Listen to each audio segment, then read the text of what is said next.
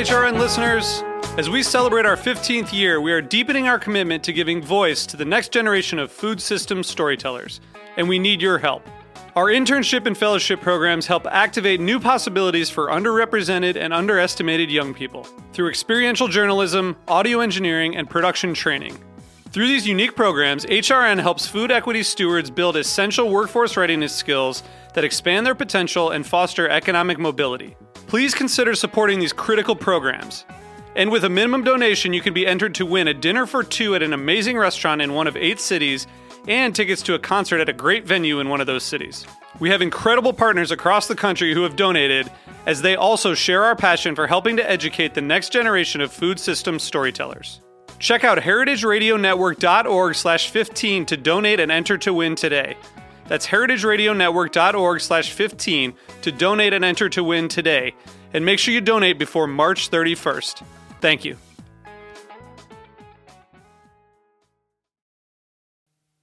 Today's program is brought to you by Cain Vineyard and Winery, a Napa Valley winery committed to respecting the soil and dedicated to the creation of three Cabernet blends. For more information, visit cain5.com. This is Chef Emily Peterson, host of Sharp and Hot. You're listening to Heritage Radio Network, broadcasting live from Bushwick, Brooklyn. If you like this program, visit heritageradionetwork.org for thousands more.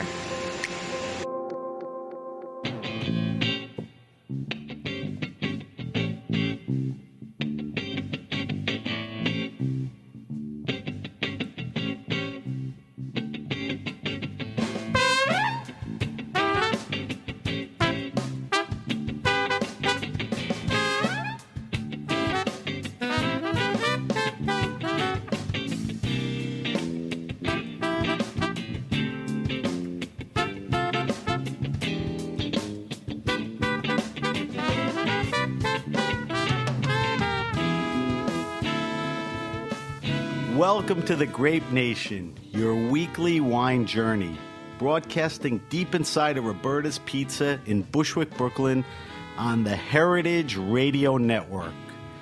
We have a great show today what wines to drink with pizza and other foods. We're going to talk to our own Hugh Crickmore, wine director of Blanca and Roberta's Pizza, right here in Bushwick, Brooklyn. Later in the show, we'll taste the Dolcetto d'Alba on our weekly wine sip. I'm your host, Sam Benrubi. Stay with us for the Grape Nation. We bring wine to the people. All right, pizza. Pizza has to be one of the most popular foods of all time. Everyone loves and eats pizza, except, of course, me, because I've been gluten free for the last two years. My loss. But that's another story for another day. The pizza bar definitely has been raised in New York City and around the country. Nowadays, you got a lot of different kinds of pizzas to choose from.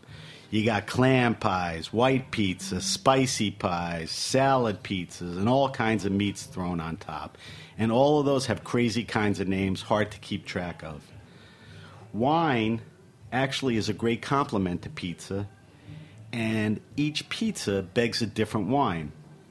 Whether you're bringing a pizza home, whether you're going to a restaurant, you're heading to a party, we'll tell you what wines to drink with those pizzas. And I think our guest today can help us with that. Our in studio guest is Hugh Crickmore, wine director of Blanca and Roberta's Pizza. Hugh is literally a rock star in all aspects of the word in wine, in music, in art, and food. I want Hugh to tell you a little about himself. Hugh, welcome to the Grape Nation. Now, uh, I want you to tell my listeners a little about you because I feel you have a very interesting, colorful background. But the show is less than an hour, so we don't have to start with working on a farm in northern Maine but you're a New Yorker, and I want everyone to get a taste of all of that. So fill us in.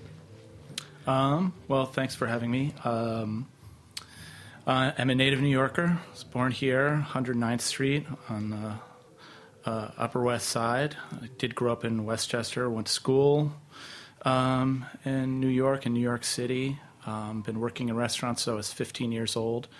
Why at 15? I mean, was there an influence? Was there a family thing? Um, that was or- just something that you did when you were in high school. It was just a way of earning extra money. There was a, a restaurant that was on the waterfront uh, that a lot of my friends worked at, and it was actually a really positive experience. Of, Did you start as a busboy? I or started as a dishwasher. dishwasher. yeah.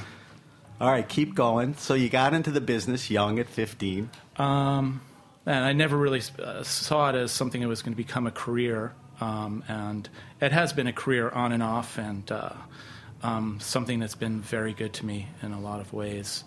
Um, but my real interest in wine and food was really when I went to uh, Paris in the late 1990s and uh, was living with a girlfriend. Had no. Why money. did you go to Paris? Really, I was chasing a, a girl. Okay, so she got you over there.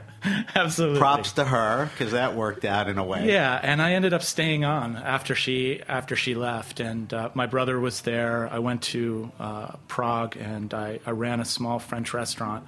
It was just serendipitous. I was sitting with a bunch of friends in a cafe, and I needed a job, and someone told me that they were looking for a cook in a, a small restaurant. The owner was French. He was from Paris. I had just come back, and I really went and talked the talks that I was from New York, that I had restaurant experience, a cooking experience, and uh, How deep was your cooking uh, experience at that wasn't point? it was not deep at all. Okay. But I think that I talked the talk well enough that he was convinced enough to give me a, a chance, and we ended up to be really good friends. And uh, so you literally worked trial by fire. Absolutely. Yeah. It was a simple menu. It wasn't Right. anything difficult. It was pastas and sandwiches and um, but it was really fun and I met some really wonderful people and I did meet uh, a, a- a friend uh, named Nigel who was a flying winemaker who uh, had was in uh, uh, Prague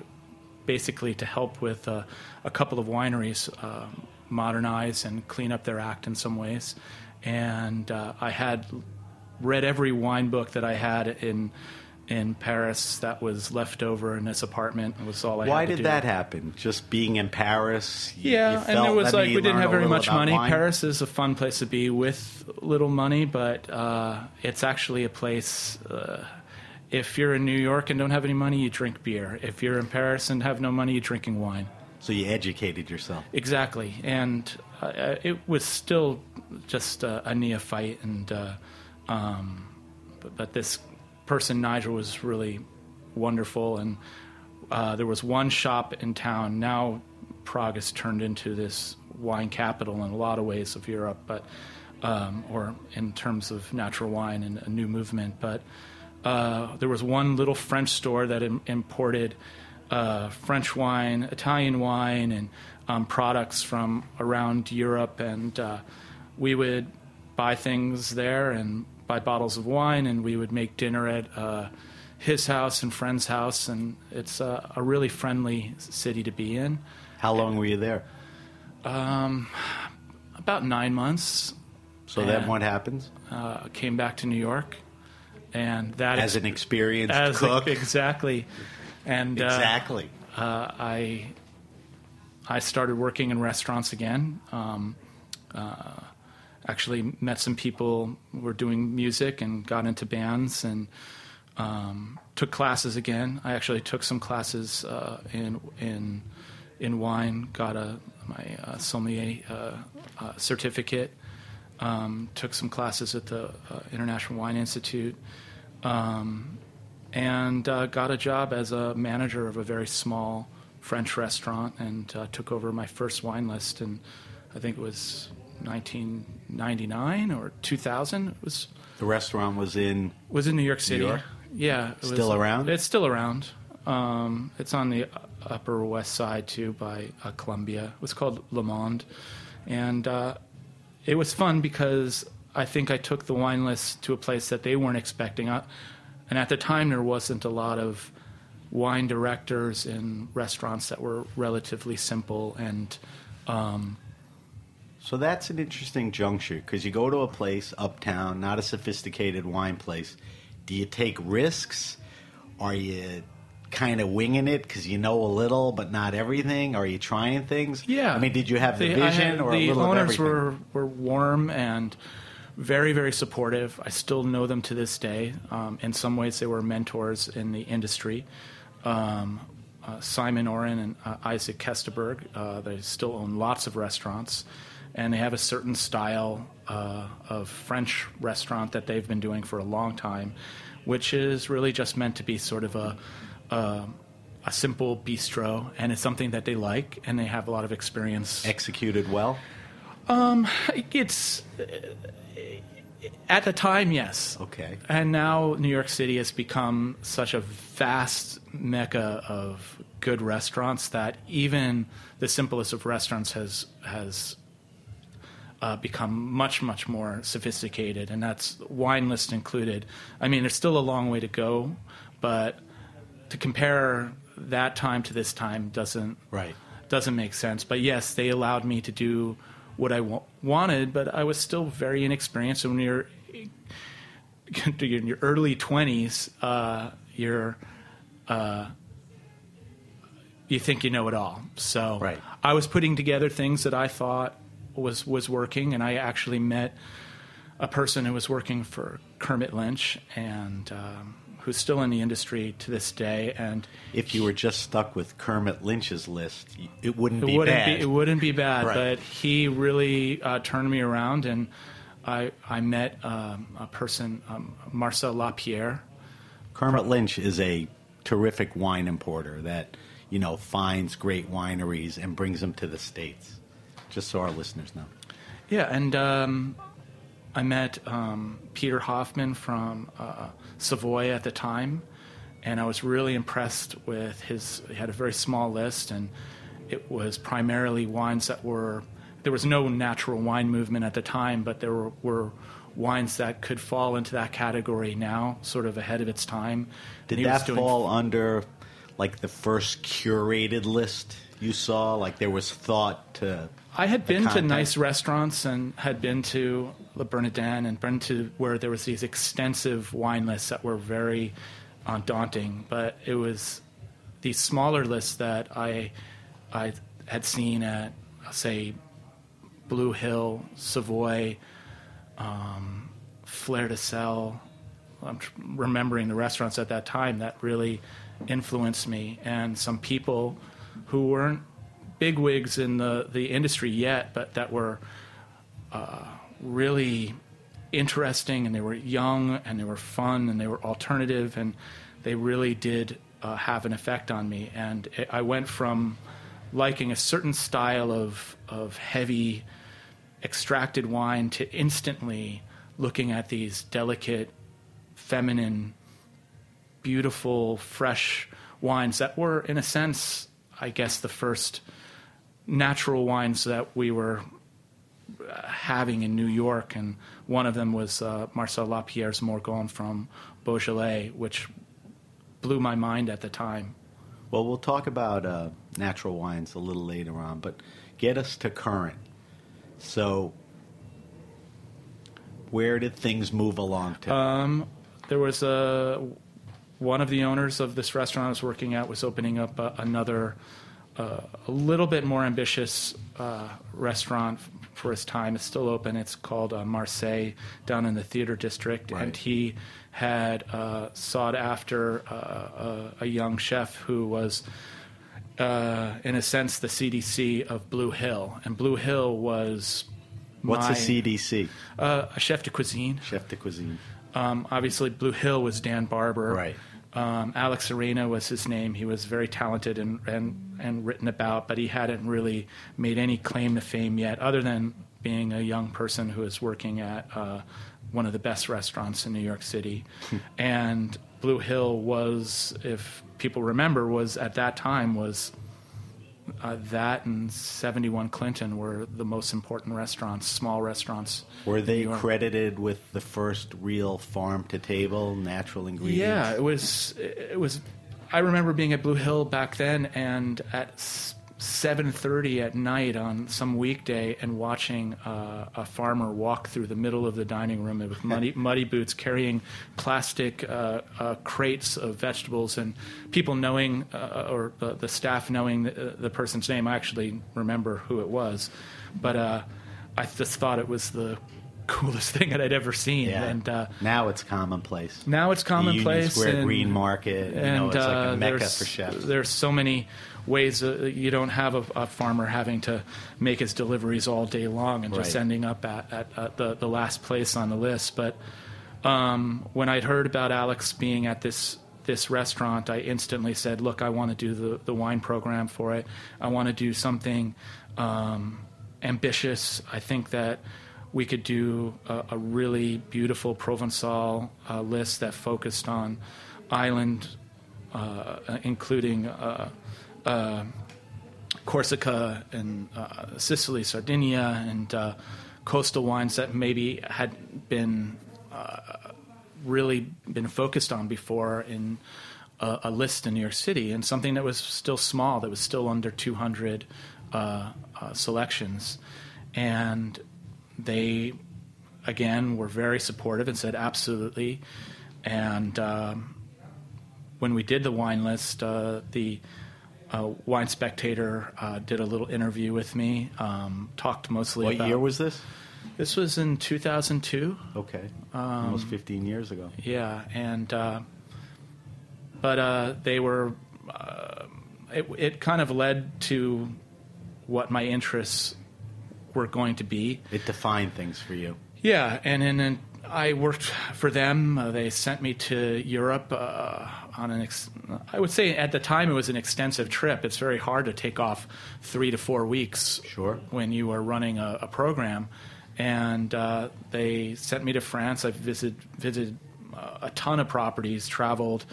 Um, I brought. I actually brought a friend with me, um, and uh, it was during one of uh, our nights of drinking tons of wine in some place in Avignon. I can't remember the name of it. They had just had a great wine list, and it was the first time that I'd ever really had uh, the time to go to lots of restaurants and drink lots of older wine and really explore and be on my own and. Uh, it, it, was defining where I didn't have an agenda. I just was having fun and uh, learn and learning. Nice. And it was there that I uh, came up with the first idea for doing my first restaurant, which was uh, Moss Farmhouse. And uh, my friend said, "Why don't you Why don't you do a restaurant when you get back?" And I, I said, "I don't have the money. There'll never be that amount of money." He said, "Well, why don't we just come up with a couple ideas?" And we actually spent a few nights just writing it out in a notebook and coming up with the name, coming up with some uh, just basic ideas. And when I got back, I just started to put a lot of energy into it, and it took its own momentum. So Moss opened up what year? In 2004, April. Right. So that 10, 10 11, 12 years ago.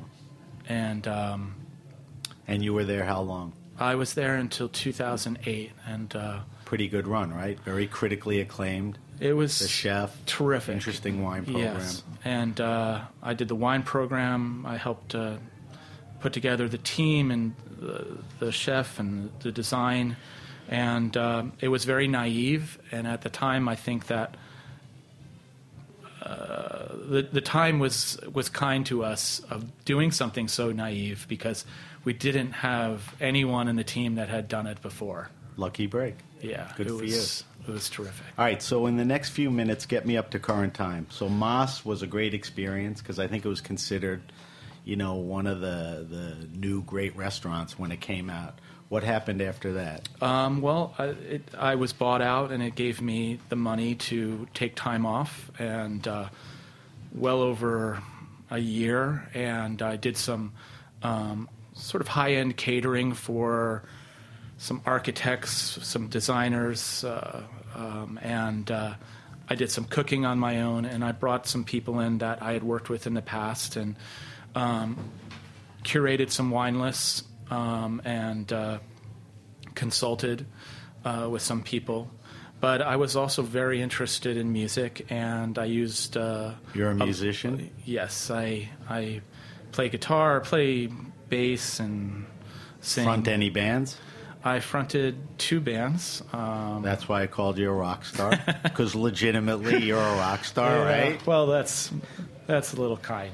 Today, Um, you're just Hugh the wine guy at Roberta's. Exactly. But, you know, we could reminisce a little. So I, I use that time So to in kind that, in that period of time, searching. you did the music thing. yeah, That comes I, to an end, and what happens? Um, well, it didn't come to an Not end. I to an kept end, doing. Yeah, I, I, I was doing it. I, I, my girlfriend and I at the time we we we we traveled. We uh, did the music. We recorded. We went and uh, lived on my brother's farm. Helped him get started on a, a organic farm in upstate uh, New York, and uh, I had been friendly with Andrew Tarlow and that whole group, and.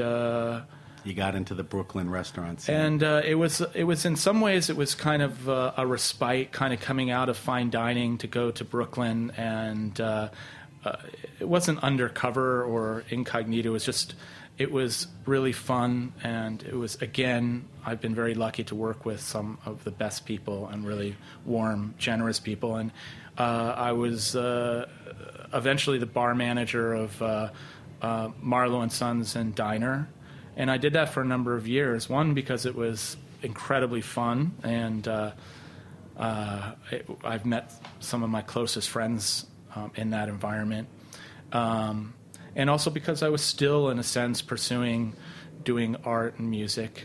And as you you get older and these things slip away from you, the the reality of life and making a living and um, security do do come back and. Uh, I left working for uh, uh, uh, Tarlow. Um, I can't even recall what year it is, but just about a year before opening the my last restaurant, which uh, didn't do as well as Moss, uh, but uh, Low Life and on the Lower East Side. on the Lower East Side. Um, I'm still very very proud of it, but the, the industry has changed a lot since 2004, and naive doesn't fly as well in uh, uh, the economy we live in right now. Um, of course. So low life comes and goes. You're resilient. Uh, you're here now. Where were you between low life and here? Um, just taking some time off, seeing family. Okay. And um, uh, my friend, a good, really close friend of mine, works at Blanca, and she had mentioned it to Carlo, and he wrote me an email and I came in and listened to what they had to say and what they Carlo were looking is for. the chef of Roberta's and Blanca, very highly regarded chef. and So you got here what about three months ago? a little less than three months, about two and a half months ago, and uh, they were again open to my own ideas and. Uh, I Give you the open- leeway to Exactly. take a look at the program. All right, so we're going to get into that, but I need you because I promised in the intro to drop a little knowledge and help my listeners Absolutely. with what they should drink with pizza. Okay, Roberta's is very pizza centric. You know, considered one of the best pizza places in New York, Brooklyn, the whole country. So, I think people realize pizza and wine is a good combination, but sometimes they don't know what to drink with it. So I'm going to throw you a bunch of types of pizzas, and then we'll try to tie it all together. And hopefully you can help me with this. So the classic pizza is sort of a margarita pizza. What's what's probably more people eat margaritas than anything. What's a good wine to go with that? Um, well, I like sparkling wine with pizza. Uh, it might not sound uh, the the, the typical um, pairing, but Are we talking Lambrusco? I'm talking Lambrusco. I'm talking uh, a, a sparkling pet-nat. I'm s- talking champagne. I'm talking pet-nat is from where? a Pétillant Naturel. It's a, a type of uh, uh, uh, uh, simply fermented, sparkling, light, natural uh, wine. Got it. Um, and why do sparkling wines work with a classic margarita pizza? Because Uh, they have good acidity. Um, they're not overwhelming on the palate. they have enough structure and uh, um, kind of bite to get through uh, something like a, a margarita pizza, but not overwhelm it, and the, and the pizza not overwhelm it. But it's uh, uh, I find it to be uh, something that's refreshing and at the same time a palate cleanser as much as it is complementary to um, eating what is essentially bread, cheese, and tomato, Tomatoes and with some acidity. and, would uh, you say that the toppings on pizza will obviously dictate what wines? Of course. So the next pizza would be a pizza with meat on it, pepperoni or sausage. What would you do with that? Well, I think with once you get into stronger flavors, things that are, are cured meats or um, prepared meats in any way, depending on the strength of, of them or the fat content, you're moving into, again, I look for things that have uh, acidity. Um, but what Like? you, well, I was going to say uh, something Grenache based, Cinsault based, something like uh, Rhone varietals. Rhone varietals. are Very really heavy, deep wines from uh, France. Yeah, and Rhone but, region. but ones that are that, that that do have a sense of of uh, of acidity and minerality. Um, but when you're looking at the toppings, you're, you're looking at normally what would you eat with Right. sausage? Right. So that's one thing. A, a thing that you're seeing a lot now are clam pies. Yeah, I love them. So what would you pair with a clam pie, which is basically white shellfish? Is there cheese on a clam pie? Uh, there can be. Probably sprinkled, not mozzarella, really. so what would you pair with that? I I would choose the same things you would pair with uh, sautéed or steamed uh, clams and butter, and that would be a white that had some uh, depth, some uh, a, a wine that does go well with with with seafood. Um, and Albarino would be From uh, Spain? From Spain, from Okay. Galicia, um, would be a wonderful compliment. Um, uh, a rosé from Provence uh, uh, would also be um, perfectly Good choice. adept. Um, What about a spicy pie, like Roberta's Bee Sting, which has soppressata and it has honey?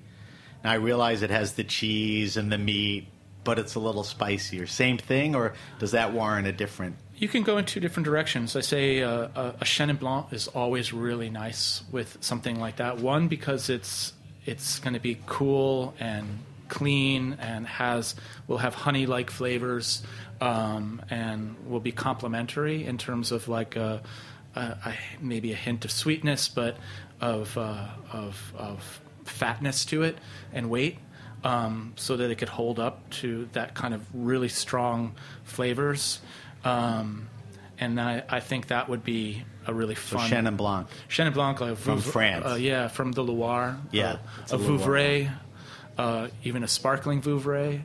Uh, Nice. yeah. What about when you start adding salad ingredients, like an arugula with prosciutto? I think, again, two suggestions. One would be uh, if it was from Italy, maybe something from the Veneto, like uh, uh, Garganega, um, like a Soave, um, um, has some bracing acidity, some really So minerality. acidity. Yeah. Um, and then um, Sauvignon Blanc from the Loire Valley is also a nice complement with uh, uh, with uh, if you have greens and there even a hint of uh, uh, vinegar and oil on it. Okay, now two more. What about your regular pizzeria pizza or slice? Now, I, I realize we said margarita, but these are a little oilier and floppier and cheesier. And I think most people probably eat more of those. What would you pair with that? Honestly, it, I mean, if I was going to be honest, I'd say uh, beer is definitely Nothing wrong with that. Is, is So beer and uh, just the regular pizzeria pizza. yeah. I All think so now is the best. I'm com- getting up out of my seat and I'm twisting your arm, and you have to give me one wine. What is it? I would say a light, a light red, uh, Like? a, a dolcetto, uh, We're a gonna Beaujolais. Taste, we're going to taste the Dolcetto. Excellent. So we'll see how that goes. Uh, a, a red with that that uh, that still had uh, uh, wasn't too extracted. That was you could serve a little bit cool. Um, that was still refreshing. What about here's the last one. Anchovies and or garlic. A lot of anchovy anchovy pizzas have garlic. Some people just get garlic pizza. Those are very sharp ingredients. Um, well, I probably go back to my first, which was uh, uh, sparkling, because it really just has the bracing uh, quality that could cut through things that were rather oily and very, very strong. Strong. Um, but then again, it would be uh, a more powerful uh, white wine. I think would be Like even something from white Burgundy, uh, um, uh, a Chablis. Chablis. Uh, nice. So I'm a huge proponent of sparkling wines, champagne. I think they're underrated. I don't think people think to pair food. So it's nice to hear you recommend it, and it's nice to hear you recommend it with pizza, whether it's a sparkler, um, champagne, and some of the others. All right, so I'm going to grade you on that. I'm going to give you an A plus. I think you got that right. So thank you, and I hope you know people realize that when they're eating one of these pizzas, that there's a lot of different choices, and the choices vary by pizza. All right, so I want you to talk to me about the uh, wine program at Roberta's. Um, I know it's a predominantly French, Italian, U.S., and then there's a big mixture of world wines. You've come in to take over the wine program. Um, tell me a little about that. Well, I think most people would be surprised at how extensive the wine list is. Um, one, because when you're coming into a pizzeria, um, and also one that is as irreverent as as uh, this Bushwick industry place is. It's uh, I think it's it can be a little daunting, but it's also a little refreshing. Um, I am looking at uh, uh, the list from the perspective of making it um, accessible and fun, but without losing its uh, scope. Uh, there's definitely a, a European uh, focus, uh, Italian and French, as you said, and because there's such an international crowd that have uh, been coming in here recently over the past years, is uh, it's they they do want to have uh, uh, domestic wines, Right. and uh, Price point is that a consideration? price point is always a the consideration. the dinner tab isn't necessarily huge, and there's more things on the menu at Roberta's than just pizza. There's porchetta Absolutely. and some other inventive dishes.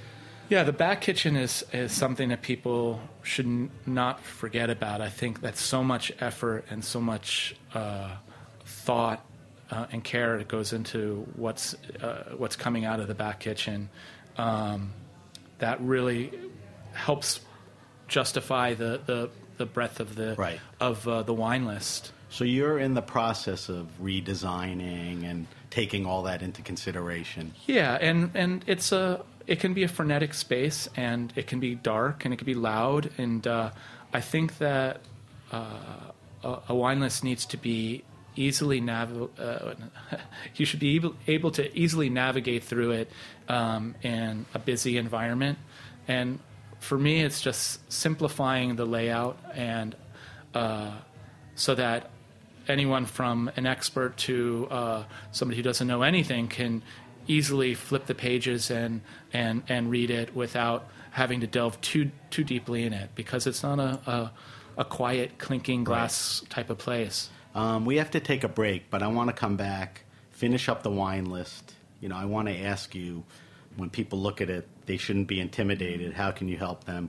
I want to talk to you quickly about natural wines, then hit you with my wine list. And then while I have you here, we're going to taste our weekly wine sip, which is a Dolcetto d'Alba that Hugh had mentioned. So let's take a quick break. You're listening to the Grape Nation on the Heritage Radio Network.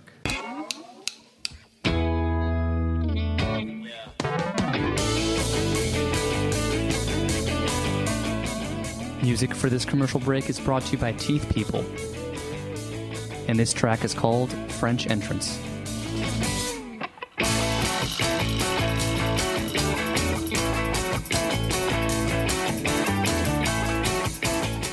This is Chris Howell from Cain Vineyard and Winery, calling in from Spring Mountain above the Napa Valley. Thank you for listening to this show. In our industrial world of highly processed food and wine, we support the values of Heritage Radio Network. All of us at Cain encourage you to seek out individuality and beauty in everything you eat and drink. To learn more about us, go to cain5.com. You tried it at your home. You're hiding all alone. That homophobe on the. Look at on my snow cone like a sick kid. This restlessness is really eating me. Why can't I take a to breakfast? We make a grand. All right, we're back with our guest, Hugh Crickmore, wine director of Roberta's Pizza in Brooklyn and Blanca Restaurant, which is a tasting menu. Um, I wanted to finish up with Hugh about um, his tenure here at Roberta's.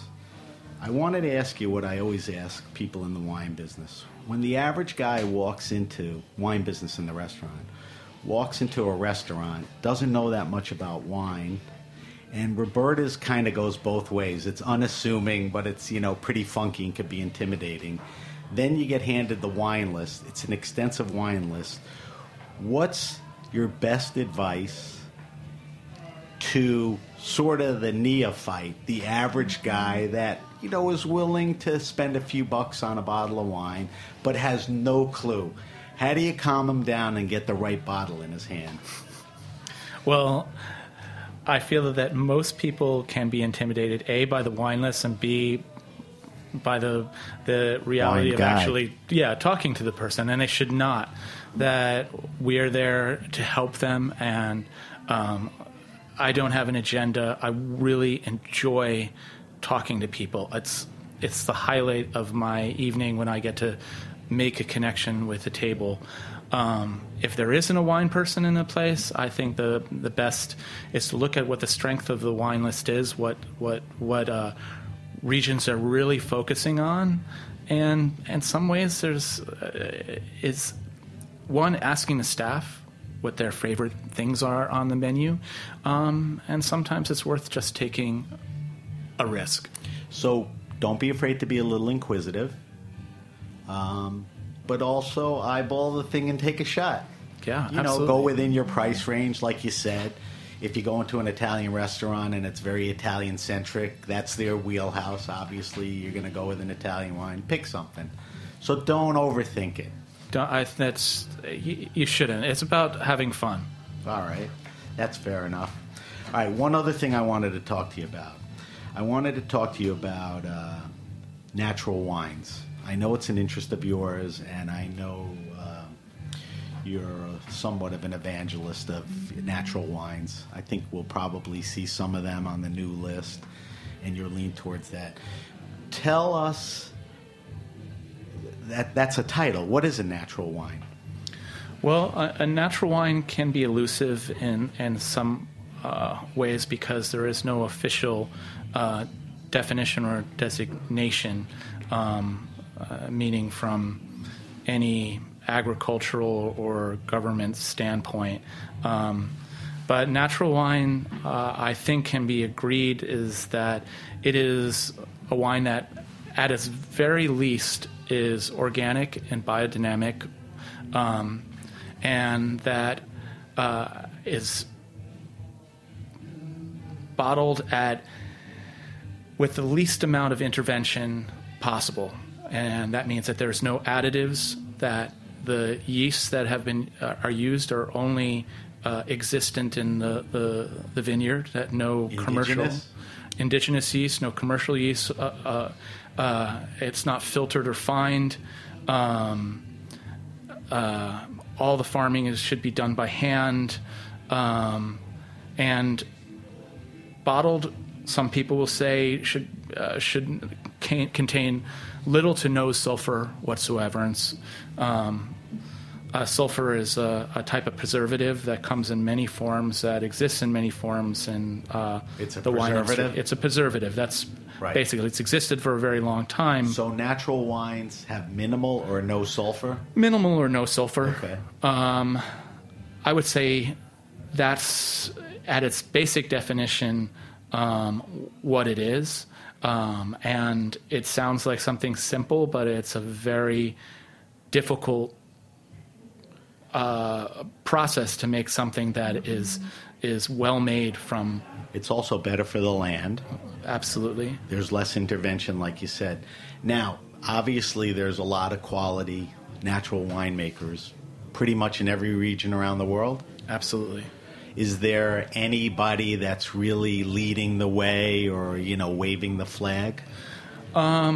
Well, the zeitgeist keeps um, moving. Um, it, in in a lot of ways, it began in France and Beaujolais, and quickly to the Loire Valley. Um, Those places were first and more extensive, you're saying? Yes, um, but the the reasons for uh, some of these are really the rules and guidelines that are, are governing uh, how wine is made and labeled. Um, when you have a region where there's a lot of strict guidelines on how a wine is labeled and made, and the government is involved in it, um, you're going to have less movement towards, say, uh, uh, rebelling against that, especially if you can garner a, really high price. So there's been regions that have been uh, outside. Uh, Outside the uh, left to center, in a sense, like uh, the Auvergne, which is in c- central France, which is probably the highest concentration of uh, natural winemakers in France and organic farms. Um, but it's quickly moved to uh, Sicily, uh, the Sierra Nevadas in, in the United States, uh, uh, the Pacific Northwest, and I would say one exciting um, region is, uh, uh, or country, is the Czech Republic has really, really uh, taken off. Um, So can you can you differentiate a natural, a well-made natural wine and a well-made regular wine? I mean, it, it's unfiltered, probably unfined, so visibly. Taste? Is there any characteristic taste-wise?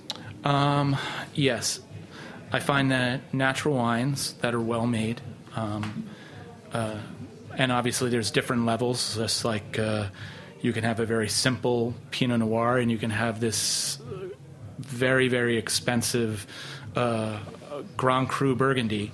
Um, the same thing exists in natural wine, but I think that a very well made uh, natural wine um, shows its place. That it's uh, fresh, alive. It's delicious. It should taste good. Wine shouldn't taste bad. It sounds great. And yeah, So, if you have a good wine store, they probably will carry some natural wine. Absolutely. The best thing is to talk to your wine guy and say, listen, I'm interested in trying some natural wines. You could say France, Italy, US, whatever. And there's enough selection for somebody to look at. Oh, in New York, there's so many great yeah, wine I mean, shops there's, now. there are a few natural only wine stores, but leave that to New York. All right, so keep keep in mind that the natural movement has been in wine for a while, and as Hugh said, they're making some great wines, and there's a distinction um, with those wines. All right, Hugh, we have a thing every week called the wine list. It's a bunch of questions. I'm going to shoot them at you. I want you to answer them quickly because I think people are interested in what guys like you who are experts are drinking. All right. So, what wine are you drinking now? What's what's interesting you? What what, what what's on the table?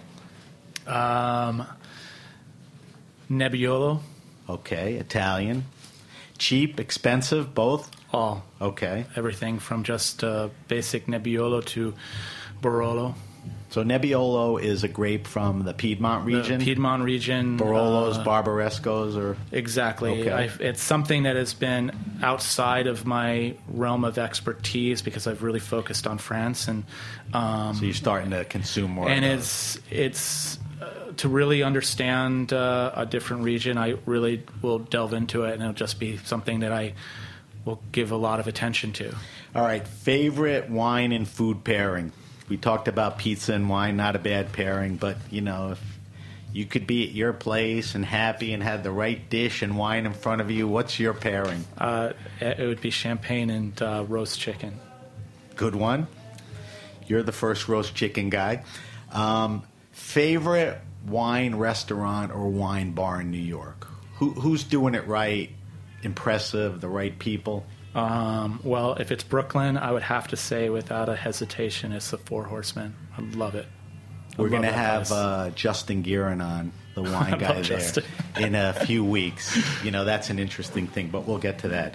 Um, so, the Four Horsemen is a wine centric, chef driven uh, wine bar. It's owned by one of the owners, is James Murphy from LCD Sound System. So, that's an interesting place. Um, favorite all time wine? Hmm. That would be that's hard. That's like naming your favorite band of all time. Um, Okay, Hendrix, go ahead.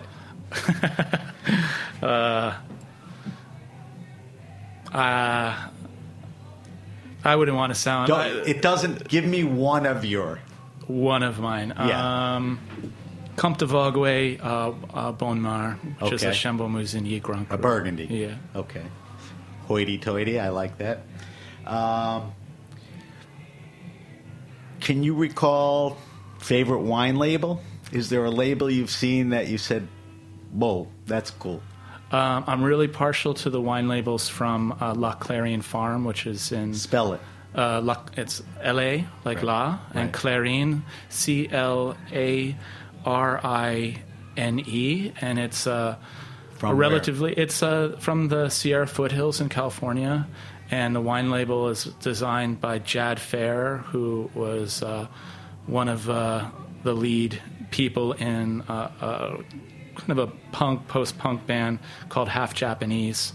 Um, and, uh, And the, wine- wines are fantastic. The wines are fantastic. Yeah. Great. All right, last question. Best wine for under 15 bucks, red and white, retail. Buddy calls you up and says, you know, I'm going over to dinner. I don't have a lot of money. I want to give him an oh wow wine. What am I grabbing? Um, I think you're always uh, you're always going to be in a good spot with Côtes du Rhônes are are always well priced, under twelve dollars. You can easily find an organically made, uh, very pretty, uh, and That's your red, right? I would say that's that's your red I and that's a- possibly your your white as well. But um, Great suggestion. How about a white? Hmm. In white, I would be looking at um, northern Italy, um, especially the Veneto. Um, and uh, Is that Orvieto? oh, you could do Orvieto. You can do uh, uh, Soave. Soave. and those are value priced They're wine. really can be really well priced. Also, whites from the Loire Valley, um, usually not named after the the the uh, uh, village or region they're from. They might be named after the variety, but there's so many terrific producers. Um, people like uh, Thierry Puzelat, um, for for instance, uh, that have wines that are just going to be about twelve dollars and just be great. So there are some good choices. Great. All right. Hugh, our last segment is, and I want you to stay here and taste with me. Um, it's called our weekly wine sip. Every week we taste a different wine on air. We tell people last week what we're going to be drinking this week, so maybe they can go out, buy it, taste with us. Wishful thinking, but what the hell. Um, for this week's weekly wine sip, we're going to ask Hugh Crickmore, wine director of Blanc and Roberta's, to stay with us and taste the 2014 Vietti Dolcetto de Alba. Vietti is V I E T T I. uh, Tre Vigne. Um, let me tell you a little about the wine, and then Hugh and I will dip into it. And Hugh, you could jump in any point. The Vietti Dolcetto Alba Tre Vigne is 100% Dolcetto d'Alba grape, which is not the Nebbiolo that you find in Barolo. So it's a, it's a little different. It's from the Piedmont section of Italy, which I just said is famous for Barolos and Barbarescos. Vietti is a long-standing family winery with a good reputation, making superior wines. And they were one of the early exporters of Piedmont wines to the U.S. They were also one of the first wineries to do single vineyard designations. The wine we're going to be drinking, once again, the 2014 Vietti Dolcetto d'Alba, Tre Vigne, retails for about 15 to 20 bucks. It's widely available, and that makes it a good value. So we have it right here. Excuse me for reaching.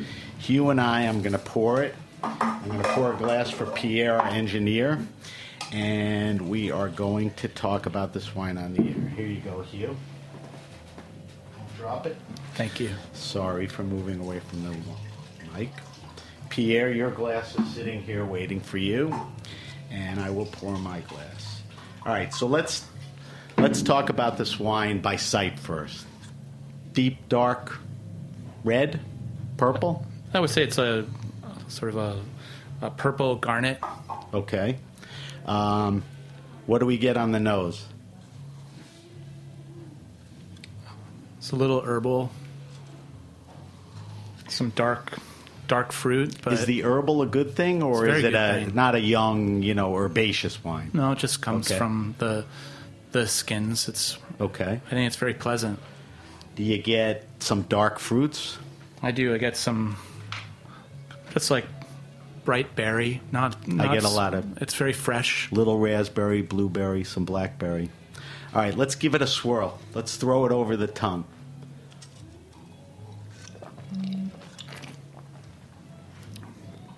Medium body, Yeah, light to medium body. light to medium, A little bit of tannin, just a little bit of grip to it. which is good for food, right? A little acidity, Good for food again. um, and uh, some nice length and minerality to it.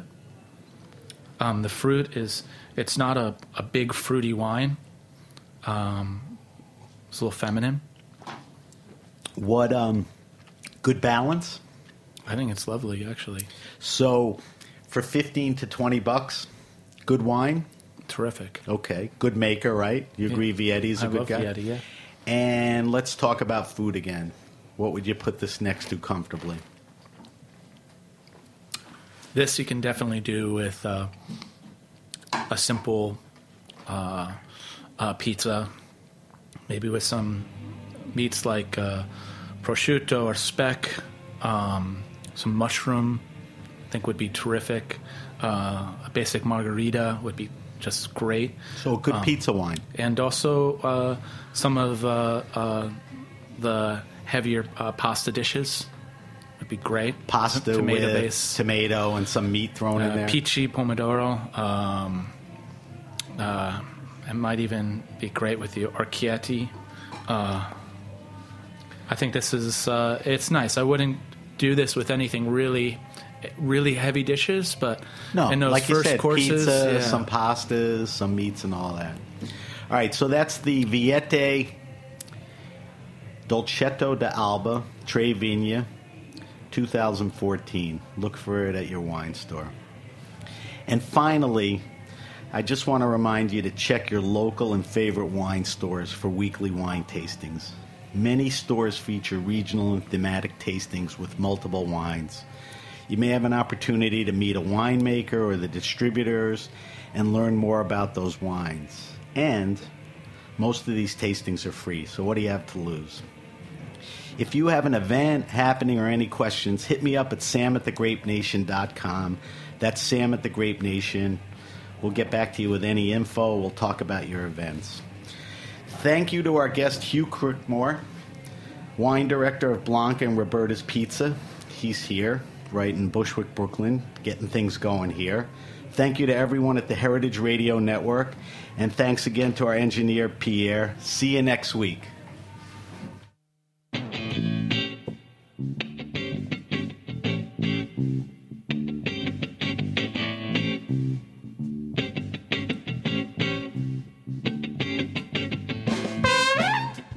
Thanks for listening to this program on heritageradionetwork.org.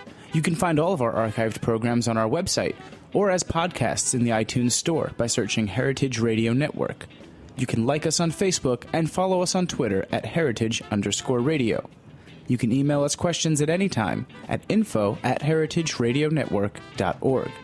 Heritage Radio Network is a nonprofit organization. To donate and become a member, visit our website today. Thanks for listening.